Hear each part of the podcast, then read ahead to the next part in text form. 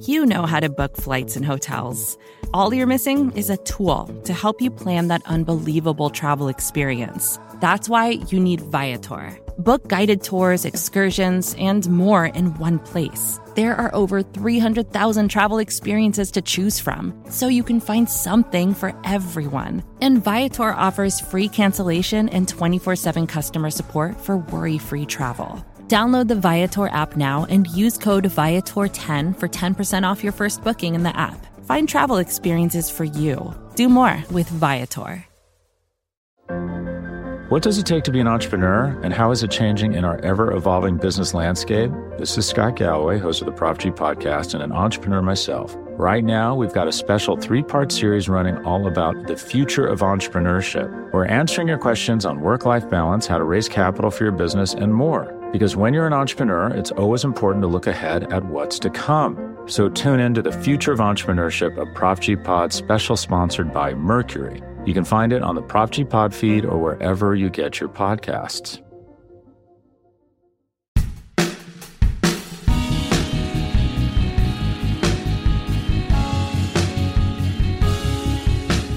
At this point, many Americans know that their government was slow to respond to the coronavirus outbreak, that that stemmed in part from a denial at the very highest levels of the government that there was much of a problem going on. Around the world, we have not just an epidemic and an outbreak, but a political outbreak of denial, where leaders around the world early on in the coronavirus, even this late into the outbreak, have been denying that their country has a problem going on and taking steps that are probably making the problem worse. This is Worldly, part of the Vox Media Podcast Network. I'm Zack Beauchamp, here as always with Jenn Williams and Alex Ward. What's up, everybody? Hey. We are talking about the coronavirus again. Uh, I don't think anyone is surprised by this because it is the story around the world. Wait, We're what also- is the coronavirus?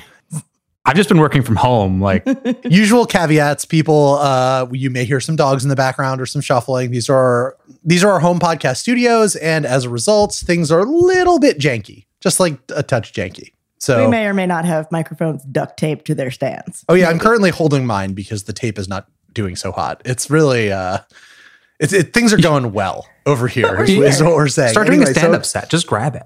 All right. we we want to talk about this very interesting political arc of the coronavirus.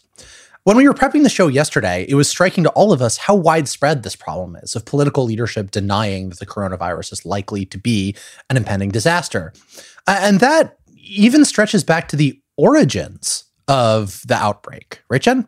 Yeah. So, you know, we've talked about this on the show before, but the entire reason this outbreak arguably got so bad so quickly and continued to spread uh, is at the very beginning, the Chinese authorities literally tried to suppress information about this virus and its very existence. So, you had that doctor in Wuhan who started noticing in his hospital, in his clinic, that they were getting lots of cases of this weird respiratory disease. And he messaged some of his colleagues at the university. And basically, the Chinese authorities swept in and arrested him and told him to stop talking about it. It, it may sound like, okay, it's just one guy, right? What does it matter? But those very early days were when this was critical. And if the Chinese government had arguably had a different approach and you know immediately marshaled resources to send there and said look there's something going on we need to deal with this this could be a huge outbreak potentially we wouldn't be where we are today Yeah, I don't even think it's especially arguable that that was the cause of the outbreak, right? It wasn't. It wasn't just uh, Li Wenliang, the doctor that you were talking about in China. There were also several other doctors. I don't remember the exact number now, um, but a number of them posted on social media about there being a novel coronavirus. And while Li was forced to sign a pledge apologizing for spreading false rumors, right these doctors were just told that if they continue talking, they could be punished with unspecified who knows what. So they stopped talking about the coronavirus on social media. And, you know, it wasn't just that, right? It's that at the time it was known the virus was spreading, and we have evidence that the uh, Chinese president, Xi Jinping, was directly involved in the management of coronavirus at this point. Five million people left the area where the outbreak was strongest, Hubei province right? And Wuhan, the city, right? And so five million people were going out of the area at a time when we knew it was super contagious and we knew there was a huge problem. And according to at least one expert I spoke to in the past week, that is That is why we have a global outbreak because all, all these people traveling all over to different places spread it to other people in other places who traveled there, and hence global pandemic. So it's while China has done a really, really impressive about face in terms of its management of it, it's fair to say that the initial Chinese denial is sort of the original sin of the coronavirus pandemic and is why we're all facing such dire straits right now. But of course, China is not the only country who exhibited states of denial, right? So early on in the outbreak, you saw a divergence in behaviors. You had some other countries near China who were very, very fast to respond to the risks. Countries like South Korea, Taiwan, and Singapore, all of whom reacted swiftly and effectively to the coronavirus outbreak. But around the same time, other countries were starting to get it, and uh, they didn't react with the same alacrity. Yeah, I mean, what my sort of macro take of this entire situation is that the countries that reacted very quickly with tests and had leaders that recognized the threat early on, they're the ones that are doing way better in terms of curbing the spread and minimizing deaths. And it's the governments that had leaders that minimized the threat, that didn't think it was a big deal, that would call it a hoax, who also don't necessarily have great healthcare systems, uh, or didn't test early, those are the ones that are struggling right now and are seeing the worst outbreaks. In Europe, for example, we're seeing this pretty acutely with Italy. Part of Italy's problem, of course, is that it has a very elderly population. And so, of course, if people get it there, they are going to struggle more. Uh, it was very concentrated but also a lot of folks in the government they did not act quickly enough. Uh, some italian leaders were minimizing the threat thinking it wasn't that big a deal. These were usually from the right-wing populist uh, wing in italy. And on top of that there was sort of this belief that it could because it was very quote unquote contained in the north that it wouldn't necessarily be that big a spread. That is as quickly if they just kind of stemmed out the first few cases um, that it would be fine. And that's why it, it's in part why there wasn't that much testing. And also there was a, a lack of resources. But all this to say is that you know italy being a pretty powerful country a pretty rich country this is what happened when they didn't necessarily move quickly enough. You had leaders that were questioning a response and there were some faulty assumptions. And so this whole sort of notion of this quick acting need that any country requires to stem the crisis like if it happened in Italy it was likely to happen in a lot of places and that's sadly what I think we're seeing yeah, Italy, it's worth noting, has a first rate healthcare system by all accounts, right? It's really top of the line, universal access, strong medical infrastructure. So it's not, it wasn't a matter of Italy being rickety in its health infrastructure in the way that people often portray the Italian state as being incompetent or weak. That's not what was happening here. It's a very, very effective healthcare system that, as far as we can tell, wasn't served well by its political leadership earlier. And one, one of the funnier examples that comes to mind to me the head of the Democratic Party, which is in government at the current time, Instagrammed a photo in late February when it was clear the outbreak was serious that was something along the lines of I forget what the exact rhyme scheme was, but it was like a little rhyming thing that said, Have a drink for Milan or something like that because he, he, was trying to encourage people to go to bars and keep the economy afloat when that was the exact opposite of what they needed to be doing at that time. Yet that was the nature of the response in certain quarters of the Italian political establishment. No, absolutely. And in fact, uh, and as I think people will hear throughout a lot of this episode, is that there has been, I guess, in my mind, I mean, I'm, I'm oversimplifying, but there has been a, uh, like a kind of split from leaders of, are you prioritizing public health or are you prioritizing the economy? And that example kind of really drives it home is that there, and again, you will hear this throughout, but leaders are constantly saying, like, well, if we do do social distancing and we keep people at home, then the economy doesn't thrive. And wouldn't that be worse, right? We're we're even hearing should the cure be as bad as the disease or worse than the disease? And this seems to be the kind one of those main themes we're hearing so far in this early response to the crisis, uh, whether it be in Europe or, or some parts of Latin America, or as Jenn is probably about to start talking about in the Middle East. Yeah, uh, great segue. Thanks, Alex.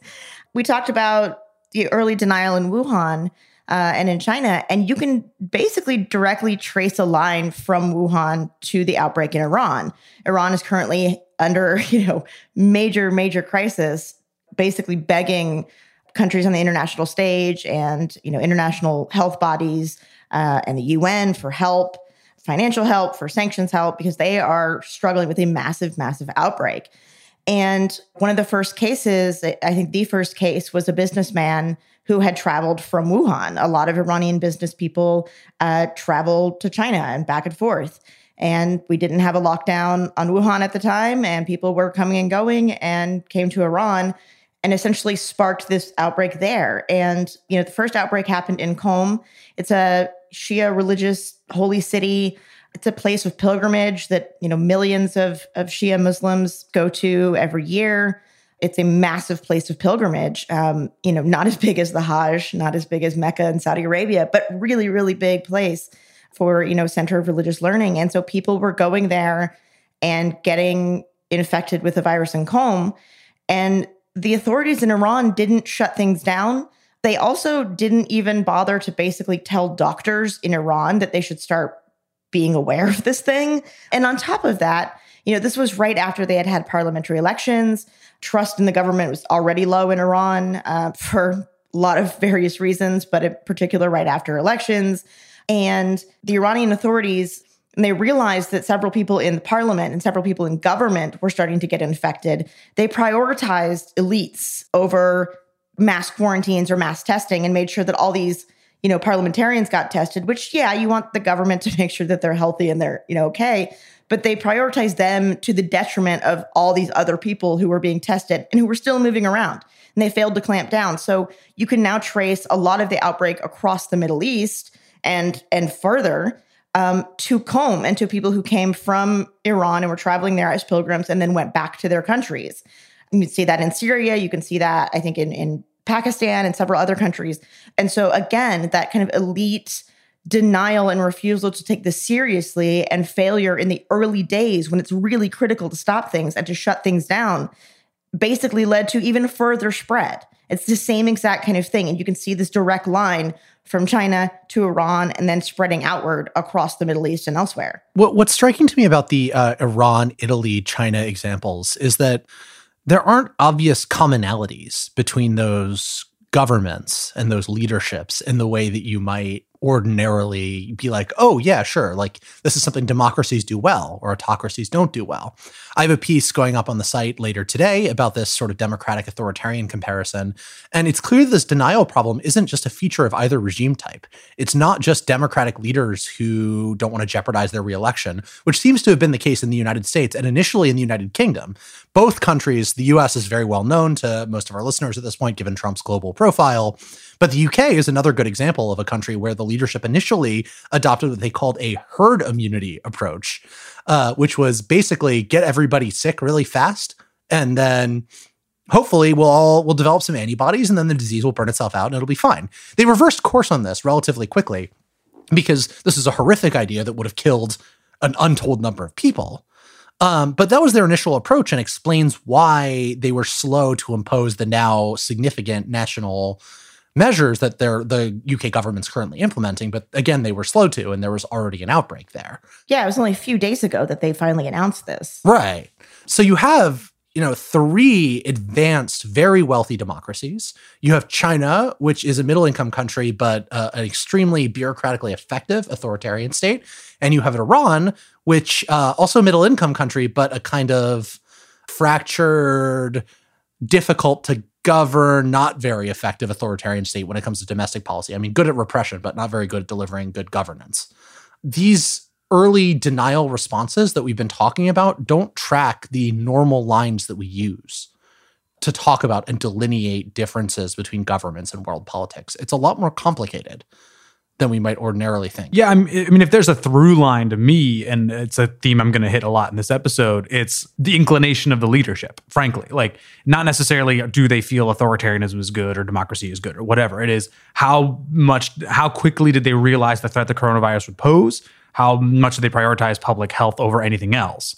And how much did they listen to actual experts on issues like this as opposed to their other political considerations?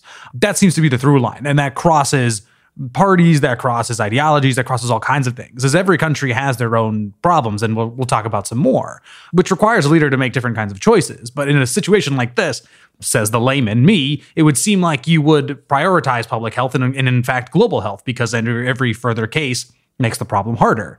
Uh, but for some people and for some leadership, I can see why that at least wouldn't be the initial or the fastest decision because there are other priorities that leaders have or at least have in their head again, I don't think it's excusable that they didn't prioritize public health first or didn't act fast enough, but I can see why they wouldn't, some leaders wouldn't immediately go, okay, drop everything else. Let's go ahead and do this. And then somewhat defended their actions by denial or minimizing. But obviously, the situation overwhelmed their initial views. And many have, especially most, I would say, have come to realize hey, this is actually an issue we need to start tackling. What I find remarkable about that point, Alex, is that you'd think you would give guidance to leaders in other countries, right? When they see, oh, well, the Americans and the Brits and the Chinese have all come around from their initial denial to treating this like a really big problem. Well, the Americans, question mark here. But you're seeing lots and lots of countries initially going from denial to needing to do a full scale national mobilization. Let's say the Italians, that's a better example. You still have major, large, and significant world powers that are are in denial to a degree of the threat posed in their country, despite evidence of outbreaks, right? Despite reasons to believe that their countries could be next. Uh, I'm not saying would, will be, or necessarily obviously are going to be, but at least there are serious, serious risks.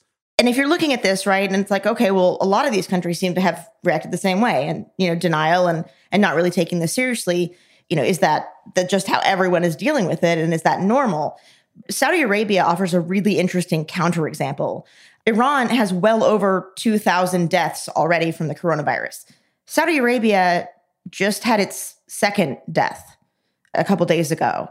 In late February, when people knew this was spreading, Saudi Arabia took a, a pretty dramatic step, especially for that country, and essentially shut down the country to all pilgrims coming in for religious pilgrimage. If Qom in Iran is a huge area of pilgrimage, so are Mecca and Medina in Saudi Arabia. And Saudi had just actually launched this new kind of tourist visa um, just a few months prior and you know was really looking forward to having a big boost to its economy and trying to really beef up its tourism industry um, as part of this broader economic plan and yet they still decided to make this call to cut off all outside religious pilgrimage for the foreseeable future. And it seems like that has been successful. Their cases are low. They just had only their second death. Um, and so, if you compare that directly to Iran, you can see the decision to act early.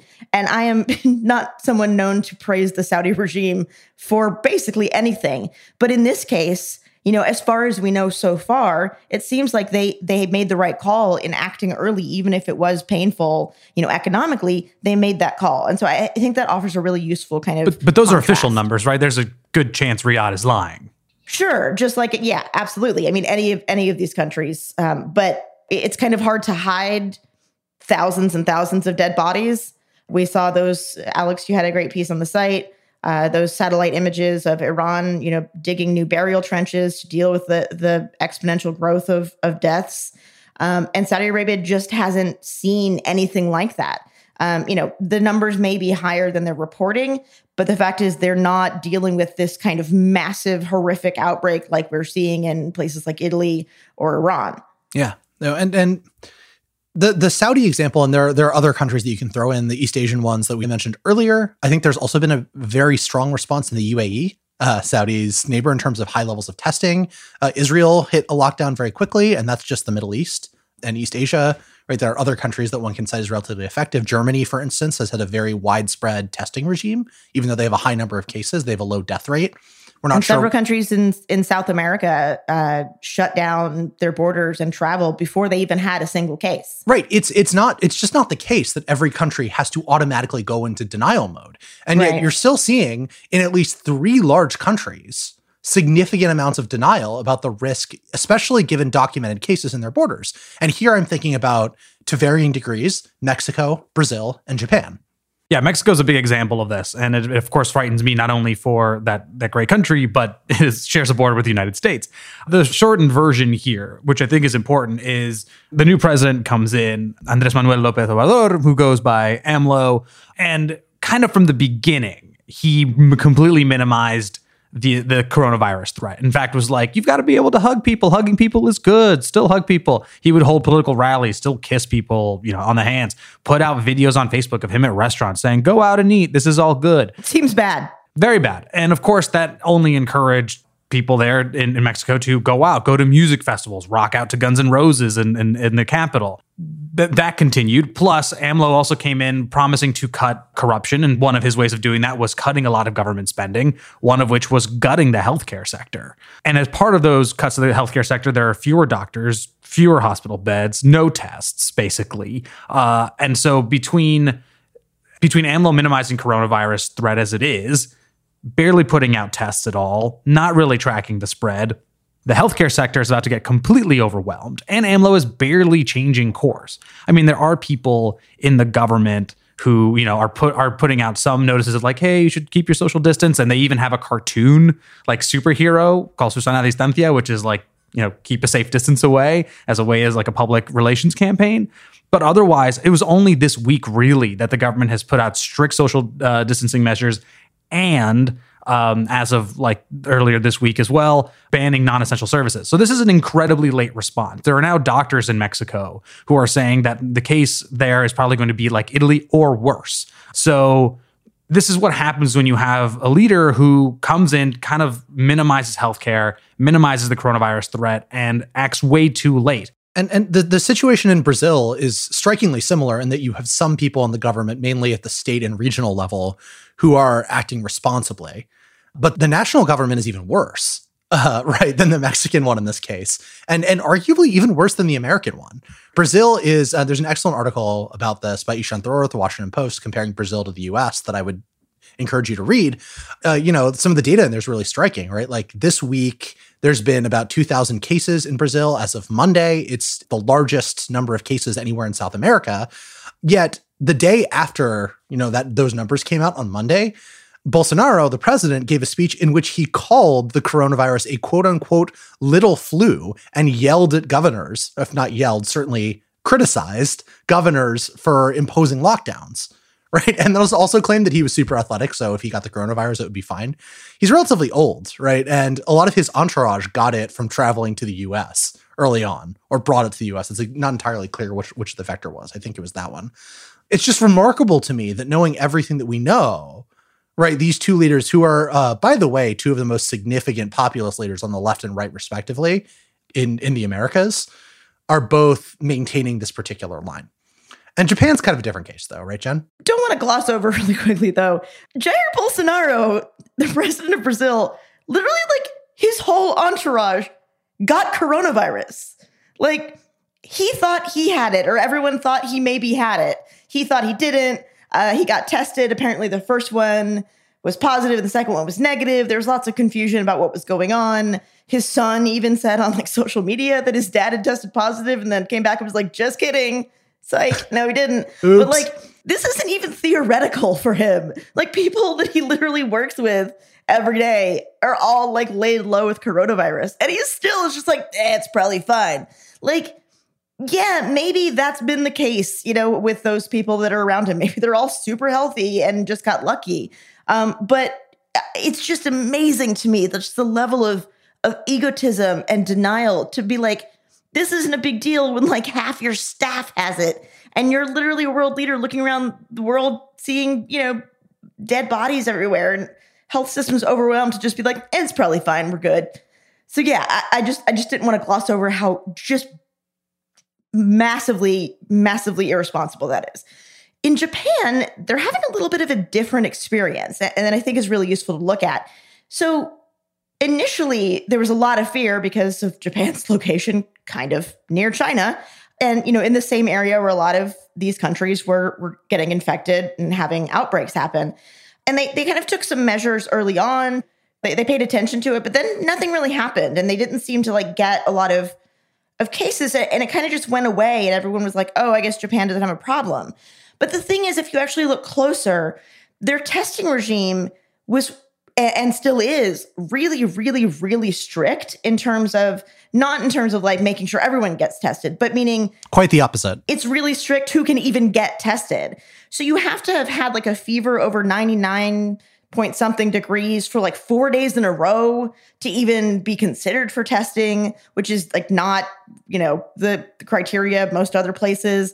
Um, even then, you have to meet other criteria. Um, you know, you have to be elderly. And even then, if you meet all the criteria, people are still getting denied tests.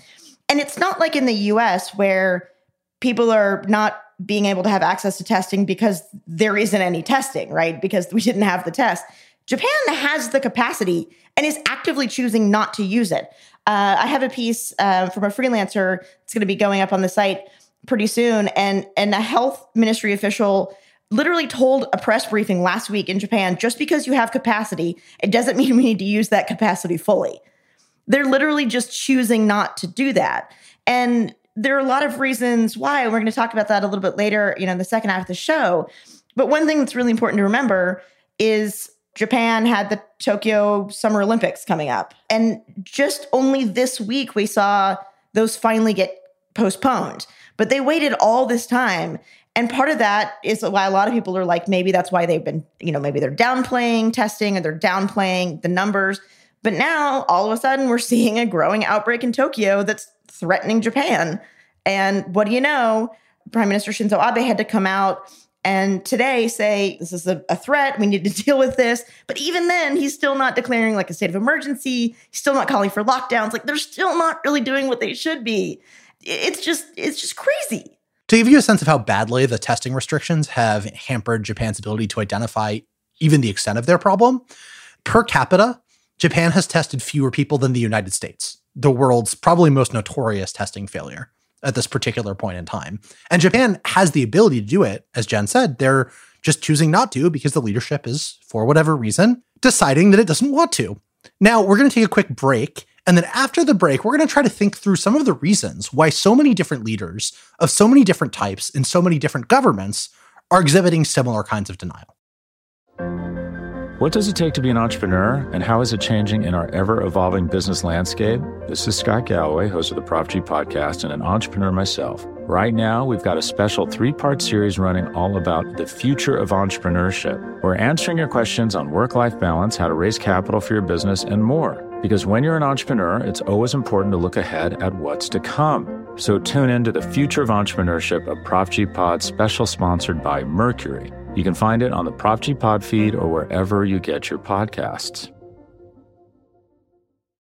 Welcome back, worldly listeners. We are talking about the coronavirus and uh, the way in which a, a, number of different political leaders have exhibited similar kinds of denial early on around the world as the virus has come to their countries. We, we've done like a real survey of different kinds and of countries in different places and parts of the world, from the Middle East to South America to East Asia to Europe. And, and the question is wh- what is going on? What are the reasons why leaders around the world are so uninterested in taking this virus seriously until they're absolutely forced into doing so by the virus itself?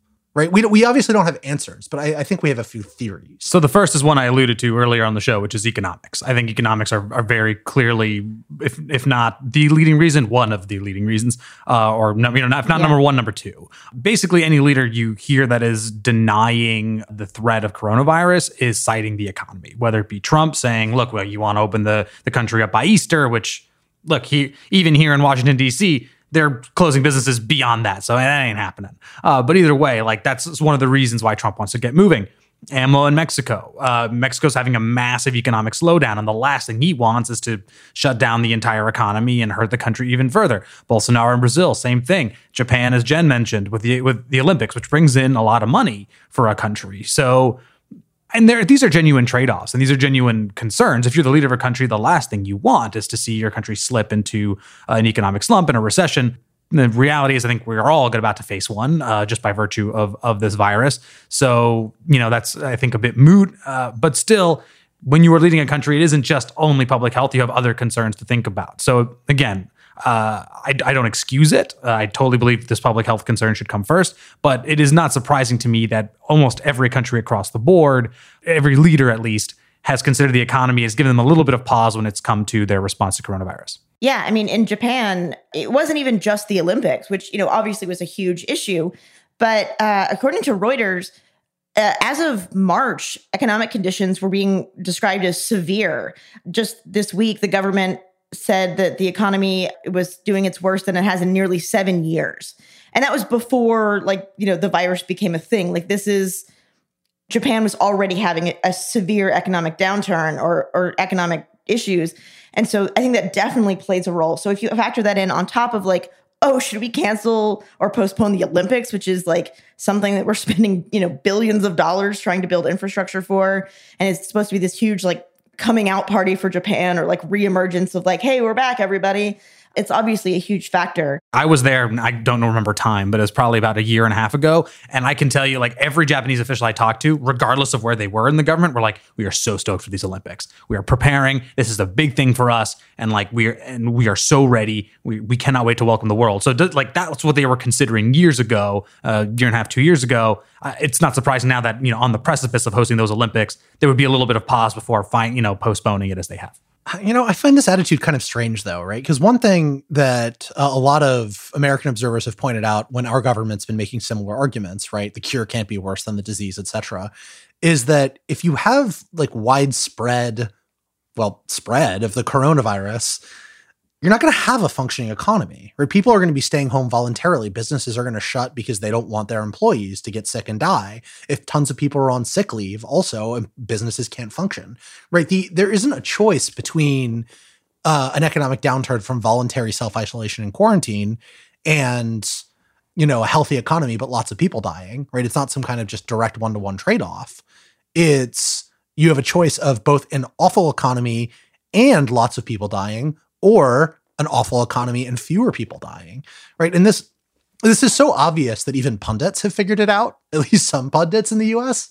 It seems hard for me to believe that all of these people who are in charge of whole countries aren't capable of recognizing in a, in a pure policy sense what the trade-offs are, which I think means that it, the economy itself, right, just concerns about the health of the economy are not a sufficient explanation on its own.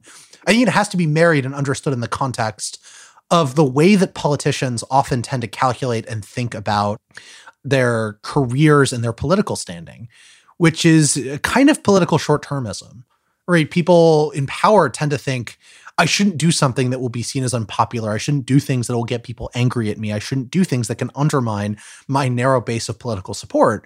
And while in the long run, failing to act on the coronavirus, I believe will end up doing serious damage to governments that have let it get really bad. Once we start seeing peaks in various countries, which we haven't seen in most of the world, we'll see what the political consequences are. It's too early to say exactly. But in the short term, I can see why it would feel super unpopular and dangerous to say, okay, every restaurant in the country, you have to close or start doing takeout only. And so if you marry that kind of preoccupation with the economic costs with a sort of political short termism, I think you can understand why all sorts of different kinds of governments and leaderships are not interested in taking the coronavirus threat seriously. I see it a little bit differently. Um, in terms of the economic calculation, you know, we're sitting here right now, and I think in particular cases that we talked about in the the, the later part of the earlier part of the show, um, you know, Mexico, Brazil, and the U.S. right now, I think that's somewhat separate because we're now in a place where people should know better, right? We know this is a massive outbreak. We're seeing what's happening to countries. This isn't theoretical anymore. But if we're looking at the earlier countries, I think there's a degree of crying wolf where we've seen other outbreaks happen SARS, MERS, H1N1, right? Zika. And while they were devastating to the communities that they hit, even Ebola, horrific, devastating, but still mostly contained to a specific geographical area. Or, you know, in the case of Zika, it seemed to mostly just affect pregnant women. And those consequences were horrific, but that's still a generally smaller subset of the world economy and population, right? So if, if, you're not a currently pregnant woman, it was like, well, okay, I'm probably fine. And and still managed to be fairly well contained. And I think early on, if you are a leader and you are trying to weigh those economic consequences of potentially shutting down entire swaths of the economy in the country, and you're thinking, like, I don't, I don't know, I've seen this before, like it's probably okay.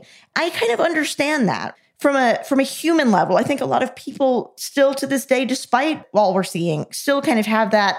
I don't know. I've heard a lot of like scary things. I, you know, I remember mad cow disease, like whatever happened with that. Like just this kind of natural, we've been through this before, it's probably going to be okay. And that doesn't mean that, you know, that's that's correct or, or accurate, but I get it. Now, governments and their job is to be able to not just act like that and to be able to take the kind of visionary, bold, like steps that you need from leaders to do the hard steps and to to look forward and look ahead. Um, we have, you know, people whose jobs are to to crisis, to game out these crises, to have plans in place. And so, you know, their failure to act early is not quite the same as a person just seeing this. But but I still understand that. And I think it's different, you know, early on to not be like immediately shutting down everything. Even in Iran's case, I, I think, you know, they deserve all the the blame, the, the leadership for failing to act on this. But they also were like basically the second outbreak place from from China uh, that saw like the biggest, one of the biggest outbreaks. And even then, it was like, oh God, like it happens really fast. So I still understand like the failure to act that quickly. I think it really did blindside a lot of people in a way that like nobody was expecting it would be as bad as it as it has gotten. Uh, it, it's worth noting, Jenn, to, to that point, that the countries that reacted most impressively and quickly, uh, the trio of East Asian countries that I mentioned early on, uh, all of them had recent, that is to say, within the past 20 years, experience with one of those uh, diseases that you were talking about becoming a serious problem inside its borders. Right. South Korea, for example, had a really bad problem with MERS, Middle East Respiratory Syndrome. 38 people, something like that, died. And it was a huge public health problem there. And so they through experience with that and other, you know, Singapore and Taiwan also had problems with swine flu and SARS, which you may remember is another respiratory disease that was a real problem that originated in China. And so all of those countries which had with these recent experiences knew that experts weren't necessarily crying wolf in that way when they talked about diseases. They knew that if that disease gets inside your borders, it can be a serious serious problem for public health. And so they all acted really swiftly. Saudi Arabia fits that example really well too, obviously because of MERS which you mentioned, but also Saudi Arabia handles Hajj every year and millions and millions of people come to this very one small city uh, of Mecca every year for the yearly pilgrimage for Hajj. They've been organizing this, you know, for decades, this government, and they're really, really, really good at it. They are really on top of potential outbreaks. They've seen this again and again. And I think, you know, if any country understands what it's like to have you know millions of people during an outbreak come into your country it's probably saudi arabia. Um, and i so i think you know their experience with just organizing and running hajj every year really really helped them realize early on okay let's just shut this down and not deal with this because we've seen this before. And they have the infrastructure in place for that. Jenn the saudi defender has logged on today. Literally never on anything else but they are you can ask anybody they are really, really good at running Hajj. I, I think this point is important, but it does have its limits. Um, for example, Germany does not necessarily yeah. have a lot of experience with this kind of thing, but starting in January, they got a case. They started testing right away. Part of that also has to do with their scientific rules. You know, this was possible. Obviously, in the US, this sort of notion of like, oh, I've never seen anything like this. Well, like, yeah, here, as we mentioned, we've seen it elsewhere. Most importantly, the greatest example of like where this is, this can be true that if you have experience, you do well um, somewhat falters is Mexico. Uh, the H1N1 influenza started in Mexico. And what that government did at the time was incredible testing, social distancing, et cetera, et cetera. Like they they moved really fast, and while there were deaths and it did move around the world, it did not become a massive crisis. In part because its origination point acted very quickly. Which brings me to sort of another reason why there's these denials is when leaders don't listen to the experts early on. Again, as I mentioned earlier, like AMLO cut a lot of the healthcare sector. He minimized. There were people in the, his government saying, "Hey, man, this is a big deal. Let's use that 2009 H1N1 playbook." And he was like, "Let's. It's not a big deal." Again, he prioritized the economy, but there were experts clamoring for him to act. We've seen this everywhere in the world. There are experts in every country saying like hey here's the playbook here's what we need to do uh, and in some places they've implemented it and it worked in other places they've tried to implement it and then realized that they didn't really have the foresight and the planning done in time to do it right. I think the us falls in between a leader who didn't really want to act and like a, a lack of good planning. And then there are just those that just immediately said like no i don't want to deal with this at all. That's where like a bolsonaro fits for example. So the planning sort of or the experience i think is an important point i think it stands true but it does have its limits i mean this is again where I'm, i keep harping on like a leader this is really comes down to me for if a leader really wanted to act they could get their act together Right. And just to be clear, during H1N1, that was a different government in Mexico. No, exactly. right? Yeah, yeah. Yeah. And so I think that that underscores your point that a lot of this really does come down to leadership decision making in a really critical moment and making the right call. Right. And there's there's also, I think, with a certain kind of insurgent populist government, there's a unique variable here, which is distrust of, of neutral expertise and the idea that there's a sort of knowledge base that needs to be deferred to under situations of crisis that can't be handled by their trusted inner circle, right? That is certainly what's going on in the United States and Brazil. It seems to have affected the UK response early on to a certain extent, where um, Johnson's political advisor, Dominic Cummings, played a big role in formulating the herd immunity early on response. Cummings is a sort of big Brexiteer guy, mastermind of the Tory turn towards right wing populism. It just, there's a generalized sense among people like this that that's the establishment. The scientists are part of the elite that's trying to thwart the will of the people. And they're the ones who are trying to screw over the economy and hurt most people to try to control you and your life through expert dictates. I think that there there's a complex interplay of these different factors that affect each individual country, and we haven't even begun to talk about the specific ways in which authoritarian countries need to repress harmful information for their political legitimacy, and the knee-jerk impulse to repress impacts their their decisions on how to respond to this specifically. Right? It's just it, it seems to me that there are there are all of these different things floating around, but it seems that in specific countries they combine in a particular way to produce predictably bad responses. And because there's so many different factors that militate towards denial, you're seeing this in country after country after country. Yeah, I think the media, you know, plays a role, or rather, uh, you know, perceptions of the media, I should say, in in countries. And you know, obviously, we all three work in the media, so slightly biased. Um, but you know, while I do think there's obviously problems in in every country's media, United States media on balance, pretty good. Uh, and I know, you know, most of the people that in our newsroom and in, you know, all the mainstream, straightforward media are doing their best to literally just report the most accurate facts and not get people killed. Um, but if you live in a country where distrust of the media is high for whatever reason, because it's ginned up by populist governments or because it, you know, in the case in China, it literally is the government's media arms that feeds into this distrust of what you're hearing. And I think, you know, we're seeing that, of course, in the United States where, you know, people are are not trusting, you know, Trump is even calling it fake news. Some of the stories that are criticizing him. And, you know, you see it again in, in authoritarian countries, you see it in democracies, I, I, think the the perceptions of the media are really critical in a time of crisis um, because you need to have like the truth being out there, uh, not in an X file sense, but you really have to have people trusting both their government and their media because you need at least one of the two to be telling the truth. And you'd hope that both are. But the media's job is to make sure that the truth gets out there, regardless of what the government is saying, right? Um, and here you have mixed messages coming from the government. So the media's job is to try to give the straight answers, but so many people distrust the media, you know, for various reasons that it's it's really scary and it's really difficult to get entire swaths of the population to pay attention and take this seriously if the media that they consume is telling them it's not a problem.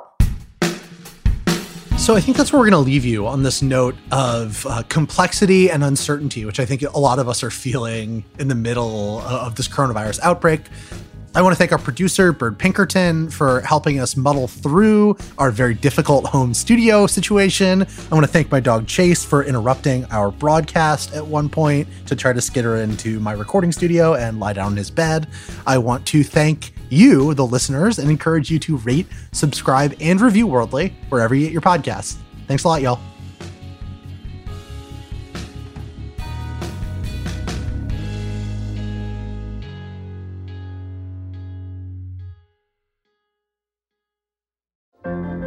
What does it take to be an entrepreneur, and how is it changing in our ever evolving business landscape? This is Scott Galloway, host of the Prop G podcast, and an entrepreneur myself. Right now, we've got a special three part series running all about the future of entrepreneurship. We're answering your questions on work life balance, how to raise capital for your business, and more. Because when you're an entrepreneur, it's always important to look ahead at what's to come. So tune in to the future of entrepreneurship, a Prop G pod special sponsored by Mercury. You can find it on the Prop G Pod feed or wherever you get your podcasts.